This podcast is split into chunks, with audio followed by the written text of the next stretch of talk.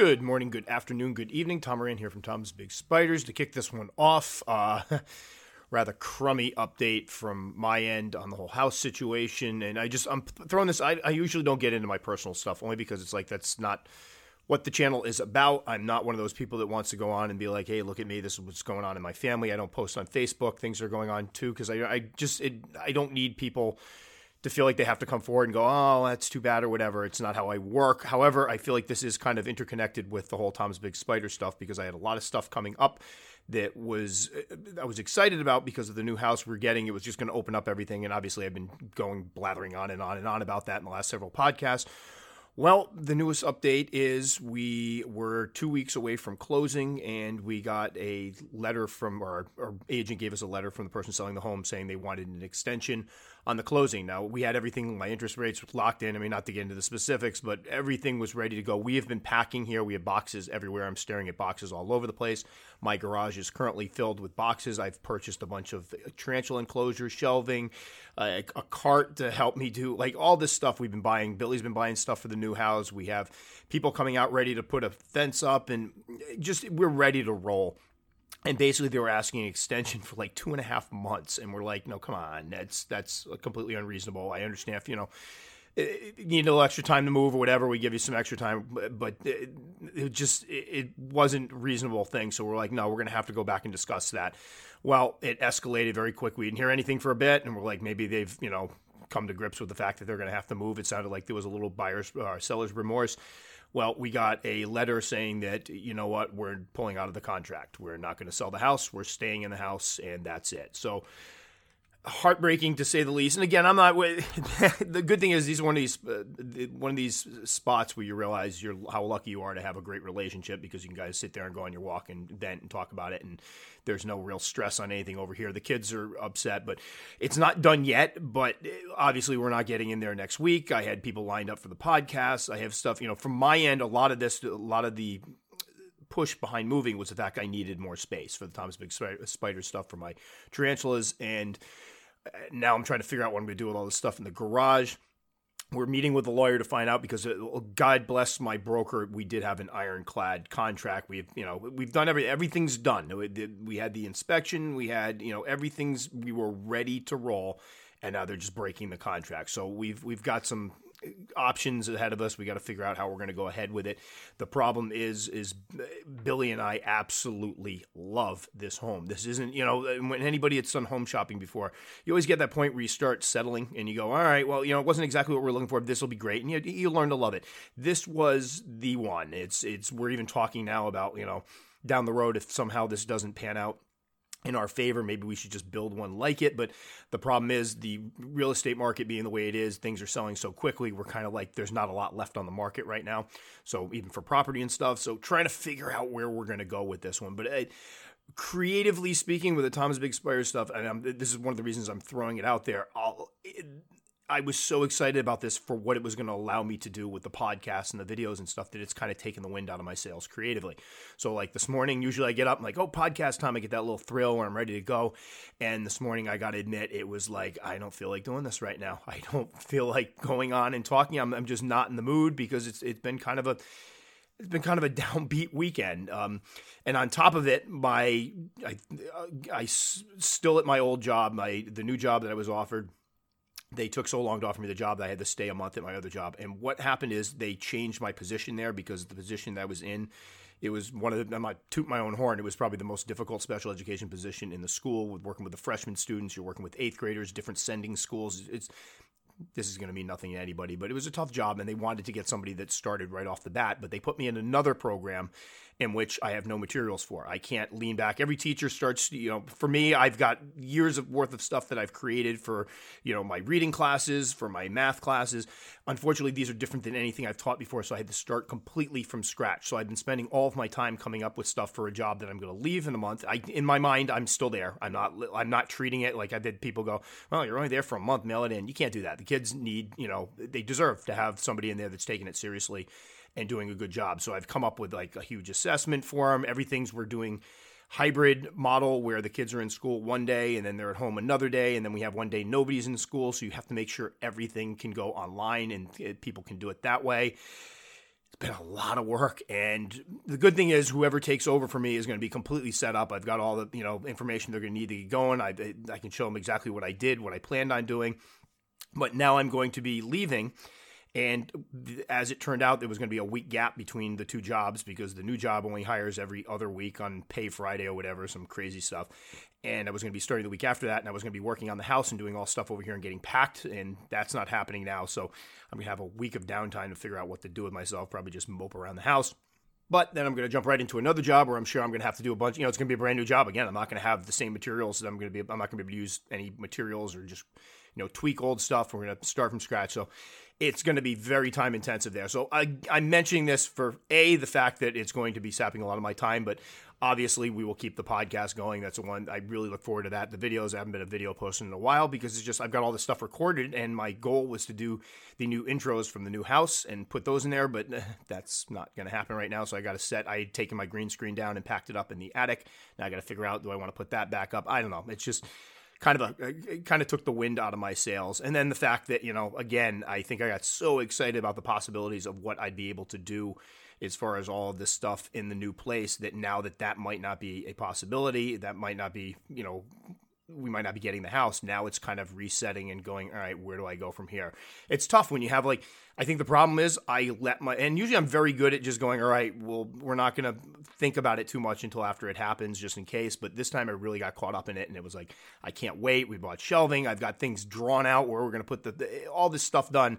And I was like, ugh, and now we're stuck here. And so, that's where I stand right now. That's again, I don't want anybody. This isn't a cry for sympathy. Don't think I, I don't need people to come on. I don't want people to feel obligated to come on and go, oh, I feel so badly. It's not about that. It's just being kind of transparent as far as because I know some people have been like, is everything okay? You've been really quiet and it's just been a lot going on. And then to have this kind of emotional roller coaster of we're moving in two weeks to no, now we're going to meet with a lawyer to find out what we can do if there's any chance of us getting this house. So it's it's been kind of tough. So anyway, we're gonna try to put that aside now, get into a podcast topic. This one came to me through an email, and I was not able to get the person's. Uh, a lot of times when I get something, I, I ask if it's okay if I use it on the show, and I wasn't able to get a shout back on it. But it was basically a question about when do you stop worrying about your tarantulas? A lot of people that get into the hobby get you spend a lot of time obsessing over their care. And i think part of it is they seem to be such a unique animal. It doesn't take long before you realize it's a little different than taking care of your average mammal pet mammalian pet. And i think a lot of us and i'm going to include myself into this one obsess over them to start we've all been there you buy your new spider you put it in some dirt you stick it on a shelf and then you just stare at it and you start freaking out and you start obsessing does that do those movements look like DKS. It just buried itself. Can it breathe? It doesn't seem to be using the water dish. Is the enclosure too big? Is the enclosure too small? It's not eating. Is it fasting? Is it in premolt? All of these questions go through your mind. You tend to freak out. And then for some of us, it ends up with us reaching out to people or going on forums or message boards or Facebook groups to try to figure out if what you're seeing is normal. Now, I'm sure some of us were able to hop right in and be like, yep, yep, didn't bother me at all. I'd done my research, but I will tell you, and the reason I'm using myself for an example is I get approached by people that are usually very apologetic that they're asking questions. And may it be a question that I've been asked many times before? It could be. It absolutely could be. But I do get the motivation behind it.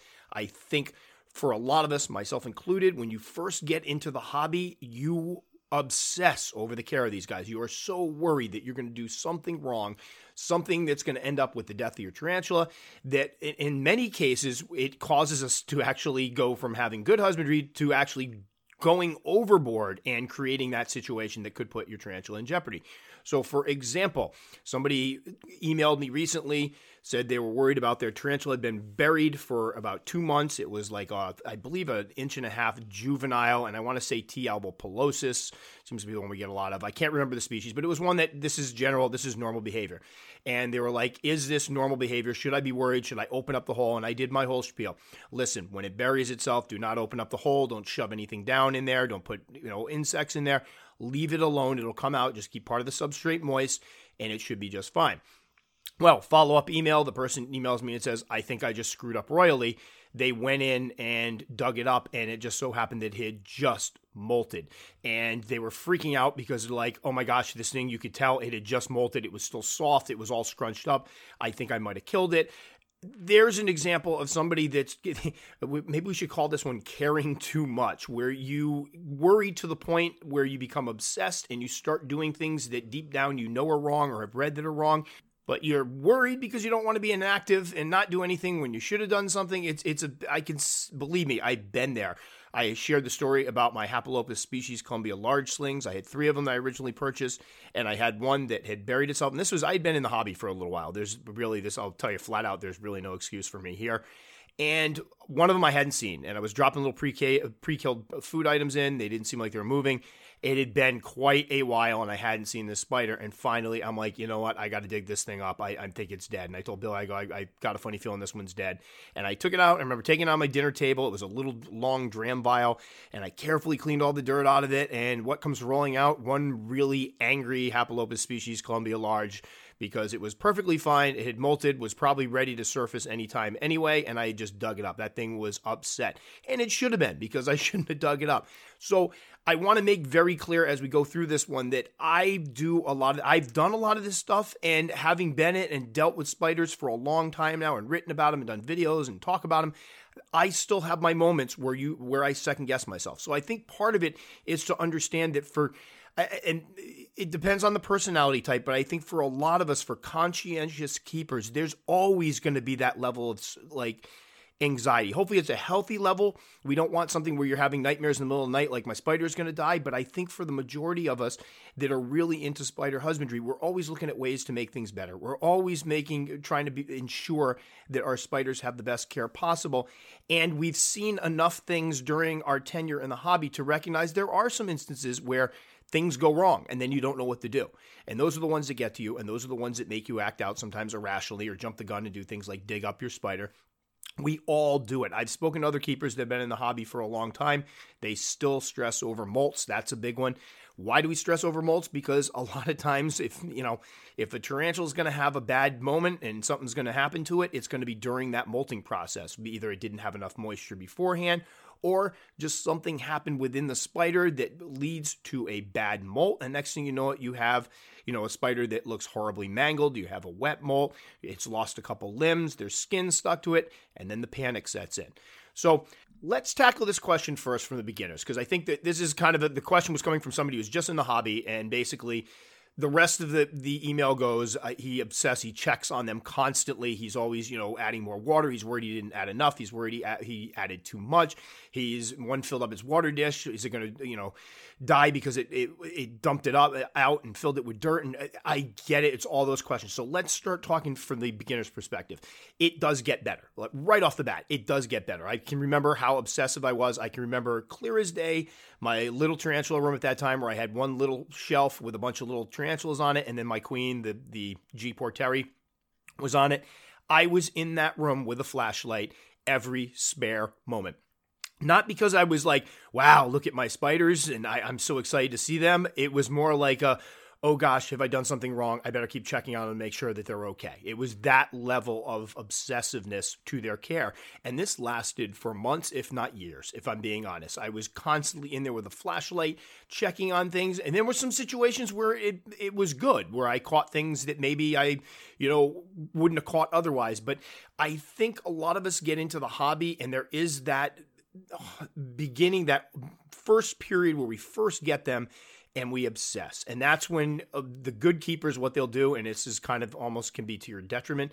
You notice something in your in your collection, my tarantula buried itself. What do you do? You hop online and you read a million different things about tarantulas burying themselves being normal, which can be good in a way because you will go through and you will find information that will tell you overwhelmingly, you know, that it's nothing to worry about. This is normal. But then you'll stumble on that one article where somebody will say, I remember somebody wrote an art had uh, something where people were talking about their tarantula burying itself and being okay, and the person said, "Yeah, I thought my tarantula was okay, but I put a big rock in there, and when I finally dug it up, it ended up she had dug the rock had crushed her and killed her, and I didn't realize it." And I'm like, oh, "I didn't even know that was a thing." And then I started worrying, like, are these little pebbles that I have in my substrate are they too big? Could could this kill it? So it's one of those things you'll you'll tend to gravitate toward the one story that kind of goes against all the other ones that says yes, something really bad could happen. This is one of the reasons why I've hesitated over the years to bring up the, the, few occasions I've had where a spider has indeed buried itself and not come up after a molt to eat. Like it seems like they go down so low that they either get disoriented or the other belief or the other theory is that in the wild they would dig down and they would find things under the dirt that they could eat so they're not really concerned with coming up whatever it may be it happens on occasion but every time i mention it i realize somebody some new hobbyist is out there with an LP or I don't know what name a species that buries itself, most of the slings. And they're freaking out because they haven't seen it in a few weeks. And then they go and they read whatever I said on it, or they see my video where I say, Yeah, this one here, this G Pulchra buried itself and didn't come back up. And they're like, Oh, that's it. I got to dig it back up. So it's tough because you want to make sure you share information like that. But again, you recognize immediately that you're going to be the person that kind of crushes the confidence of a keeper who's out there looking for information, telling them that it's okay that their spider has buried itself. So I think with a lot of us, I do encourage people when you have a situation when you're seeing something weird, the first thing you should do is hop online and, and hear from real keepers. Arachnoboards is a wonderful place because there's just so much in years and years, decades, I think, of information there of keepers that have pretty much approached every question you could possibly ask. And you're going to find something on there that should let you know is this something to be alarmed about, or should I just calm down and let it go? And I've done that. I can remember. Again, I've spoken about it many times. My first sling was well, we had two, bought two at the same time, but I always consider this my first because it was the first one I ever rehoused. I bought a Lasiodora, Lasiodora Parahybana sling, and it immediately buried it. It ate once and then buried itself. And that was the one I was just staring at for a couple weeks, freaking out because I'm like, this can't be normal. And I did that. All right, guys, you ready? I'm going to admit to it. I did the same thing. I'd be like to Billy, like, can they breathe under there? Like it's been under the soil. I can't possibly breathe, right? It's gonna it's gonna die. It's gonna suffocate. Should I open up a little hole, give it a little breathing space? Even thought about like using a straw or something. This is the level I came out. And and to put it out there, I read up for months, if not close to a year, before I end up buying my first sling. I did a ton of research. I had already read about the things bury themselves. But unfortunately, once reading about it and experiencing it tend to be two different things. As soon as you experience it, you start to the doubt sinks in. You start to worry about what you're seeing, what you're seeing is not right, that maybe I'm the exception to the rule. So I can remember going on Arachnoboards and I found something where somebody said, Yeah, my LP sling buried itself for three months. It just popped up and it's fine. I'm like, All right, it's been like two months. It wasn't even two months. I think it was by that point, probably six weeks. I, I need to calm down and just let it go. And what do you suppose happened? Like two weeks later, maybe not even two weeks later, the hole opens, there's a little molt out there, and there's my spider just a little bit bigger, ready to eat. So I kind of learned a valuable lesson that day to just kind of relax and recognize that, you know what, you sometimes just need to tamp down that anxiety, you need to tamp down those emotional knee jerk reactions and recognize that, listen, this has happened before to many people. Listen to the information out there recognize that it's not a weird thing and take a step back and try to just relax about it. Now, obviously, we started talking about the burrowing first because that seems to be the one that gets everybody. But there are, and if you think back, for those of you who are just getting into the hobby, hopefully this is helping you feel a little bit better that you know what everybody's gone through this. It's not, it's not unique to you. You're not probably not over stressing because I don't think anybody that I know stressed as much as I did when I first got into the hobby. I, I, was one of the worst worry warts as far as my collection goes that I've ever encountered, and obviously I've talked to many, many, many, many people over the people over the years. But the burrowing tends to get people. But there are, if you think about the hobby, and again, I always try to simplify it, and I do think that it is a very simple hobby once you get your quote unquote sea legs with it. Once you start to get a general understanding of how things work, that there are only so many setups, that there are only so many different ways to keep substrate, there are only so many ways to keep arboreals. It starts to the what seems to be uh, initially an overwhelmingly large learning curve. You start to recognize that curve flattens quite a bit. And next thing you know, you like, I look at the learning curve now and it looks ridiculously easy, but that's because of experience. And I think that's going to be the key moving ahead. A lot has been said over the years of the importance of experience. I've been, you know, it usually comes up when people talk about when they're ready to keep old world tarantulas. And people will go, well, you need some experience. And people go, well, how do I get experience if I don't keep old world tarantulas? It's not just with keeping old worlds. I won't get into that whole discussion, but I do feel like with keeping old worlds, there is a level of experience that many people, not everybody, somebody will come on and go, I picked up an OBT right off the bat. Totally cool. But the, many people need to build up that experience level with their rehousings, with recognizing these things like the burrowing, like when to fill a water dish, how to moisten substrate, the things that you lose sleep about at night. You have to get the experience to be comfortable with just the basic husbandry before you move into old worlds. Well, with just regular tarantula keeping, you have to just get experience to start alleviating some of that stress that comes from keeping one of these new unique creatures. So, we talk about the burrowing, another one, again, the moist substrate, which I've done videos on and everything that one drives me nuts because not a lot of people would explain exactly how it works. They go, keep the substrate moist, keep the substrate moist. That sounds great on paper, but I can remember the first time I started using topsoil and I filled a container up with topsoil and it was nice and moist. And I put, I believe it was the uh, Cosmia crassipes in it. She dug, she did a burrow, everything was great. Well, then I noticed that the substrate was drying out a bit up, up, on top and i freaked out and i'm like oh it's getting too dry she's gonna she's gonna dry out she's gonna have a bad molt she's gonna die so i'm panicking and so i go to add water to it i pour the water and the water just puddles on the top it doesn't sink in it's not like you know everybody talks about moisten the substrate and just let it sink right in it wasn't going anywhere. And I remember putting on the shelf. I came back later. The stuff that didn't evaporate just turned into mud and slush on the top of the the enclosure. It next day it had completely dried up and hardened. It looked like a cracked riverbed. It was a nightmare. So I remember going to do some research, and somebody on Arachnoboard said, "Hey, I'm having some trouble with adding water. How do you guys do this and get it to soak in?" And somebody came on and offered the amazing advice: easy, you pour water in. It's not that hard. Well, it can be hard because that's something people weren't talking about. The fact that depending on the type of substrate used, yeah, if you got cocoa fiber and you pour in a bunch of water, it's going to soak right up like a sponge. It might not get to the bottom layers. It might evaporate quickly because cocoa fiber doesn't hold on to it much. But there are different properties than, say, topsoil, which I was using, which is got sand in it, fine sand, dirt, rocks. It's much more dense and compacted. So when it dries out, it tends to close off and it does not absorb water well. So there's where you create the little anxieties because you've done the research. You've read, you, you know you don't spray. You know you just pour water in. Maybe you're trying to make it rain. Maybe you've seen one of my videos and you're like, I, I like that idea. But then when you go to do it, it doesn't work out the way you're expecting. And now the panic sets in. Am I doing this wrong? You come back the next day and realize it's all evaporated and that the enclosure is dry again. And you start to freak out because nobody explains the fact that, you know what, you can mix the soil with some things like sphagnum moss. You can mix it with sand. You can mix it with vermiculite to increase its ability to absorb and hold on to water. Nobody talks about the trick where you can pour it down the side of the enclosure and have it go down underneath. You don't know this stuff. So then again, the anxiety is created. You start freaking out.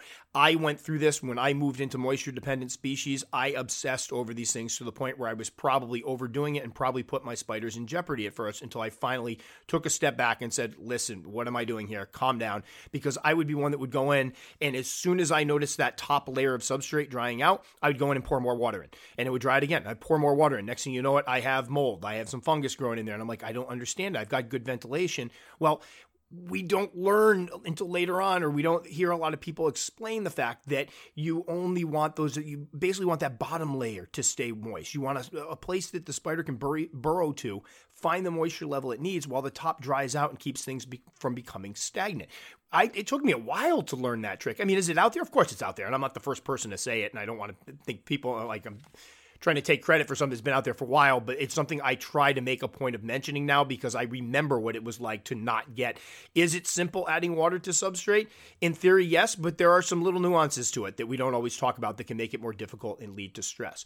And again, I think that's part of the reason why people that get into the hobby become so stressed out so quickly is the fact that there is a ton of information out there and not all of it is clear, not all of it is good, and it leads us to second guess what we're doing because if you go out there and find somebody that says, and there's still people that will do the spraying or misting. They'll say, all right, I have a, so I was reading it the other day. I take my C. lividus and I mist it twice a week.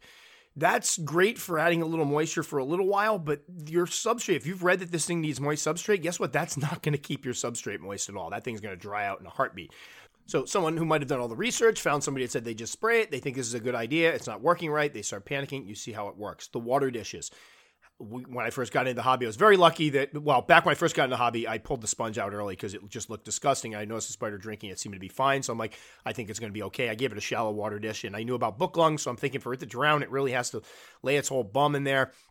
But there are a lot of people that believe you have to have sponges the not giving the water dish to a sling. Luckily, this is this myth seems to be gone now. But when I first got into the hobby, for every one person, it would say, "All right, it's totally okay for you to put a water dish in with a sling." There are a bunch of people going, "Don't do it. Your sling is going to drown," or criticizing people would post videos up or photos up of their sling with a little bottle cap. And they'd be like, "You need to get that out of there. Your spider is going to drown." And problem is all that misinformation.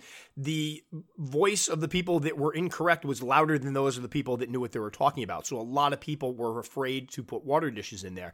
And I I try to make a point of it in my videos and try to make a point of the fact that I've done it for years and not had a single one drown so that people that are watching those can go, "Oh, okay, he's been he's not only saying that you can put one in there and won't drown. He has the experience to back up that that's true because I do get people that contact me and go, "Listen, I have an inch and a quarter B. smithi and I want to put in a little, you know, cap bottle cap of water in there. I'm, I'm really worried about is it going to drown? They just want somebody to tell them it's okay. But you can see where the anxiety starts as the new keeper because you put that water dish in there and then you stare at it and you keep checking out because you're like, I know I've been told they can't drown, but what if that information was wrong? What if they can drown?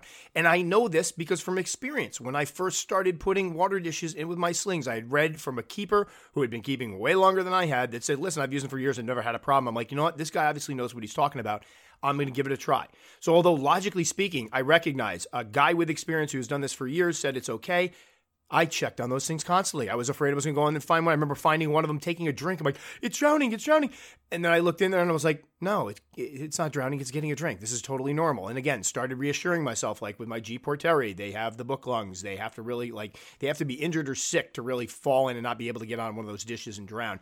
So little by little, what happened? I got experience as I kept more and saw that they weren't drowning and realized that you know what, these people were right. They're not going to die. I was able to relax a little bit. So, again, the experience part is a key with this whole thing. I think for those of us who get in and start freaking out and panicking about it, it doesn't necessarily go away completely. And I think part of that's because Again, they're not the most expressive animals in the world, and it can be difficult to recognize when something's wrong until it's too late. So I think because of that, we tend to, you know, pay more attention to them. At least I think good hobbyists, you should be in there every once in a while checking on them. We're just not doing it daily or hourly, or in some cases, like I remember being in there like every half hour. Part of it was the fascination. Don't get me wrong. I mean, I, I was enamored with these things and totally fascinated by them but a lot of it was just that uncertainty like am i keeping them right and if i'm not i better be paying close attention so i can fix it we've all been there and again i try to uh, uh, explain to people that they'll like tell me something like yeah my tarantula looks like he's in pre-molt and i'm kind of freaking out about it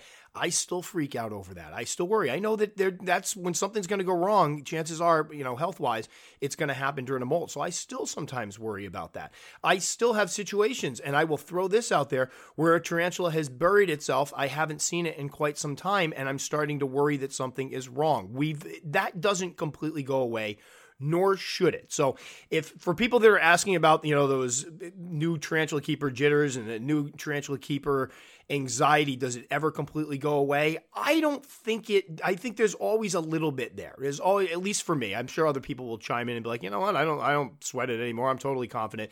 But I still, you, if you're in the hobby enough you get that experience that allows you to recognize the majority 95% of the time what you see is normal and you start to relax about it.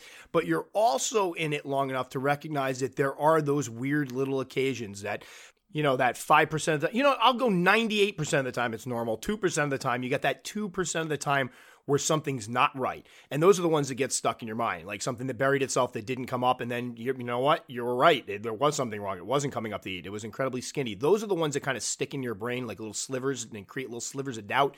And then uh, never allow you to quite get to that point where you can let your guard down.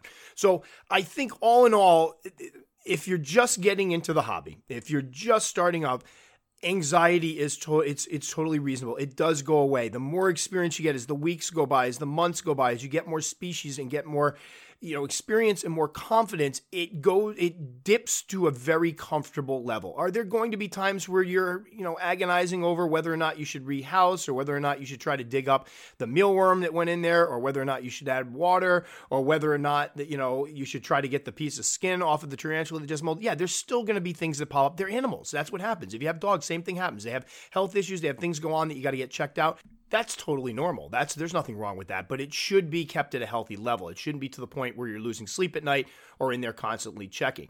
And I do think this is kind of why we get people going on the boards and on the you know groups asking questions that we've heard a million times because again, the anxiety when it picks up, you don't care anymore. You know you've read a million times that burrowing burrowing is a normal behavior, but you want to hear it from a person. You want people to make you feel better and tell you to your face, not just an old post that you're reading somewhere. It's okay. Your spider is going to be okay. Don't worry about it. So I do believe that's why we need to be a little co- more cognizant of that fact on the groups. I was witness a couple weeks ago to one on a group that I was kind of surprised about where somebody literally got shredded. Billy saw it they ask a question that unfortunately is one of those ones that people consider to be a stupid and old question that's been answered a million times, but everybody just ripped them apart instead of just taking a moment to explain why they feel the way they. And I know it gets annoying, but I will tell you, I've been doing this for many years now. I answer these questions all the time. If you can't do it politely and constructively, just don't chime in. Let it go. It's not. I think people take it personally, like, why haven't you read this before? Well, they probably have. They probably read it many times. They want to hear it from a living human being. They want somebody to respond to them personally to say it's okay. And again, that's that beginner's anxiety where even if you do your homework, ladies and gentlemen, I know we have a lot of people go, oh, do your reading, do your homework. You should be doing you should be doing your research. That's the one we throw around. And I agree. Everybody should be doing their research. And I agree that a lot of people don't do enough research or they want things spoon fed to them. They pick up the tarantula and then they hop on a board and go, Hey, I just picked up this thing. I got it in a 10 gallon aquarium. It's an inch long. I've got it on marbles and glass. What do I am I what am I doing wrong here? We've seen it and it's annoying and I get that. But there are also a lot of people that do all of their research. They do they read up, they've been doing it for months but then they get the spider and they're actually witnessing the stuff themselves and they freak out a little bit. That's that anxiety. That's that new keeper anxiety. And I think we need to be a little more cognizant of that when dealing with people and recognizing, even when it's somebody that didn't do the research. And I get that that's, I think there's a tactful way to say, hey, you probably want to do a little more reading before you get another pet. But then think about it, there's an animal's life on the line there. So if you insult them and drive them away, that animal doesn't get the care it needs. If you sit there and go, all right, here you probably should have done some more reading but here's the answer to your question. At least that person gets the information they need.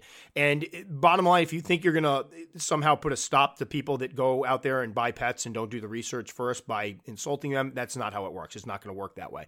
And again, we're always going to have the people out there that have done the research and they're out there looking for some type of validation, looking for some type of comfort to know that, hey, it's okay what you read is true. Your spider is all right. So, for those of you that are agonizing over it, it comes with the territory. It took me, I don't know, I would say it took a year or so for me to really calm down. And it was still like, I at that point, I was still not comfortable with what size enclosures to put in. Because again, there are a million different little nuanced things that we can discuss and a million different points of view on them when you go and do research that can leave a new keeper feeling confused even after doing the research. So, like the cage, we did something, I did one recently on when to rehouse. That's something that just kind of you get a feel for. And everybody's, there's no right or wrong. I could say, hey, I would put something in a gallon size. Somebody else might go, no, I'd go two or three gallons.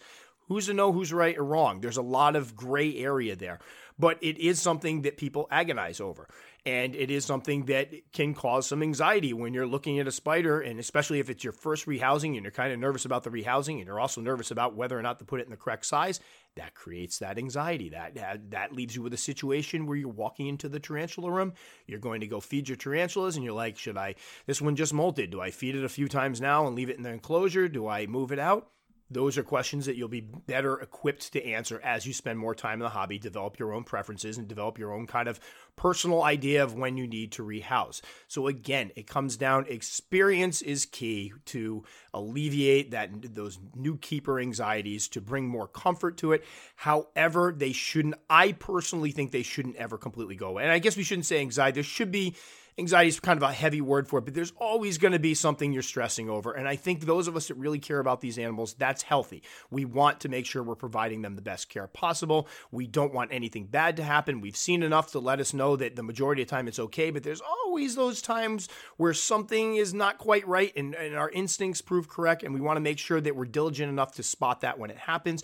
But it shouldn't be something that's creating a hobby for you that's stressful, that you're agonizing about all the time. The hobby should be fun, first and foremost. Any hobby should be fun. Yeah, there's obviously going to be stressors with anything you do, and there's going to be stressors when you're keeping you know, living animals. But the hobby, at the end of the day, it should be a stress reliever. It shouldn't be the cause of your stress. So if you're agonizing to the point where it's ruining your enjoyment of the hobby, there is a problem. You do need to relax a little bit and try to figure out, you know, what's causing it. But I think for most of us, that first, when we first get in and we're freaking out and we're, you know, reaching out to people and asking people, emailing Tom's Big Spiders, posting on, you know, Facebook groups or whatever, that's totally natural. It'll, you'll eventually outgrow it. You'll eventually feel better about what you're doing. And hopefully the hobby will become more of a source of relaxation and a way to melt away stress than becoming the focus of your stress or the cause of your stress. Nobody needs that, and that's not what it's about.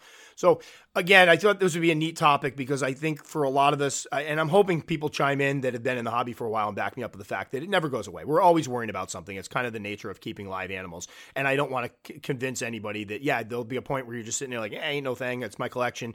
There's always, you're always going to worry about something. But I think that in that new keeper energy that terrible stress you get when you're freaking out that everything you're doing is wrong that goes away rather quickly and it just takes some time. Usually what i for me what i tell people is after a couple molts you start feeling more confident. If the spider molts in your care has a good molt and it pulls out of it it grows it's eating you start to realize hey I, I can do this and you start relaxing a little bit. When the spider buries itself pops up the first time drops its molt out and, and reemerges you realize oh it is normal for them to burrow. It did live down there two months with no air and no water. You start to recognize that stuff. So experience is key as with any hobby, as with any endeavor, sport, whatever you may be doing. And I think with most most folks, it won't be too long till you're starting to feel that comfort level where the majority of the hobby is stress free for you. So anyway, wanted to cover that one because I've had people ask before, and I think it's a good way to to tell people you don't have to apologize when you ask me a question that you think I might have answered a million times before because I do get it. I do remember, and I do. There are still things I stress over, so it's very easy for me to get. And you know, again, I'm sure somebody will chime in and say, "Oh, I don't stress at all. Totally cool. I'm not. I, I'm sure there are people out there as cool as a cucumber." I just think it's important to let folks know that even those of us who've been in the hobby for a little while that have some experience, we still we still have our moments where we stress about things. That's just the nature of the beast. All right, so moving on, just a brief update on the P Metallica enclosure. Obviously, the last podcast was about the fact that we thought there might have been a death. We're still trying to figure out if that. I, I'm. Here's where we're at right now. We we opened up that whole bolus, and it didn't seem. It, I've pulled out big bolus. I pulled out, for example, if you feed tarantulas a hissing cockroach, a large hissing cockroach. The bolus that comes out is a disaster. It's a mess. It's nasty. It's there's still some like especially if it ends up in a water dish, there's still chunks of stuff in there. This seemed to be very very dry and hollow. It was in a water dish. There was no odor to it. There was like no moisture left in it. So I'm again that theory that maybe somebody caught up a molt at the same time with the cricket and rolled it all up there's might be that, that could be what we saw. That's why I want to throw out there because what happened is the other day my son and I were trying to count them again, and we thought we might have caught seven out, but we couldn't quite. There's a spot behind where I laid. I, I created too good of a hide with the cork bark. There's a spot where they can't seem to. You can't see into, and we think there might have been seven. So the jury's still out on whether or not one of them was actually cannibalized. And again, I know I mentioned the last one. I was hopeful. I do have more hope now that there may actually be seven in there. We won't know until we separate them. And I do still plan on separating. Now, we're in a little pickle now because my thought process was we're moving to the new house next week and I'm going to immediately bring those over and separate them into, into separate enclosures. But I don't currently have to do some real rejiggering around the tarantula room to make sure I have the room for the extra cages because you guys are getting pretty big. They need some decent size enclosures. So the plan is still to separate them, but I've seen, I've fed them twice since I've been pumping food in there. They've been eating.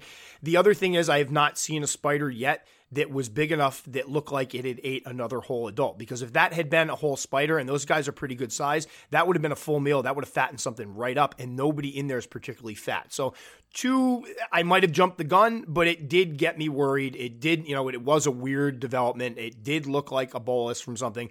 So, we'll see. So, the jury's still out fingers crossed, guys, that it, it was a mistake and that the bolus was actually an old molt that got pulled up. And, and I have seen it happen before.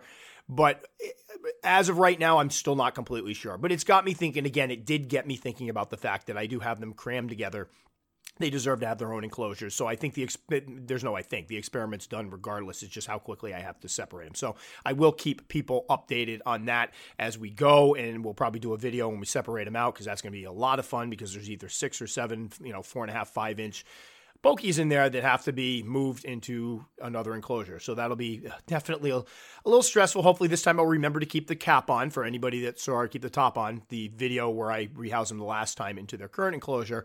If Billy wasn't there, I probably would have had one on my chest because I kept forgetting to put the cap back on my catch cup. So hopefully, it'll go a little bit better next time. But that'll be something I'll keep people updated on because I know a lot of people are going to be asking and a lot of people are going to be wondering about it. And I want to make sure everybody is up to date with all the information I have have. So that will probably about do it for this episode. Again, apologize for uh, opening it on such a personal and kind of downbeat note, but just want people to know what's going on over here. So if you know, again, podcast, I shouldn't have any trouble keep going. I'm just really disappointed that I'm not able to get the guests on. That I had some people lined up. I had some that I was going to approach. We're going to kind of open it up to bring some guests on, but that'll have to wait a little bit until I got some type of space to do it. Who knows? Maybe I'll move things up to my attic. I can deal with the cold. It's the heat that kind of bothers me, but it, will probably be, it's going to be a little while before we're able to do that. So kind of bummed about that, but know that I will keep it going and there shouldn't be any problems there. Just the videos, trying to sit down, find the energy to go through the videos right now.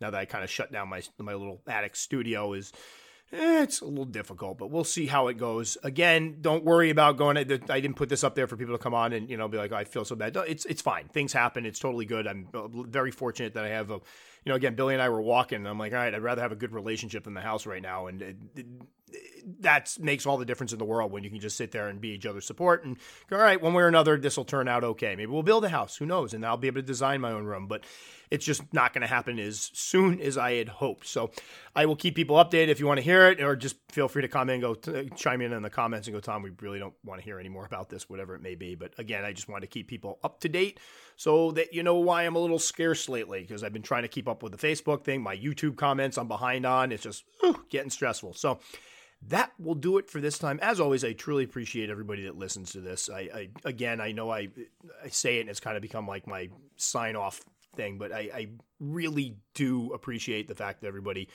invests their time listening to me. I love hearing about what people are doing when they listen. You know, I've had people that are doing deliveries. I had an Amazon delivery person that said they put on, which I found great because my Amazon delivery people have been so flipping nice. I buy everything from Amazon, so it just kind of made me like happy to be like, hey, yeah, that's awesome. So you know, feel free to chime, in with that as well. I'd love to hear what you know anybody that wants to tell me what they're doing when they're listening to this. I find that the coolest thing in the world that I'm the background noise, and some really unique things. They're gardening, they're housework. People are at work. Again, there's somebody that they have a meeting that they pretend to be listening to the meeting, but they have their earphone in. They're listening to me.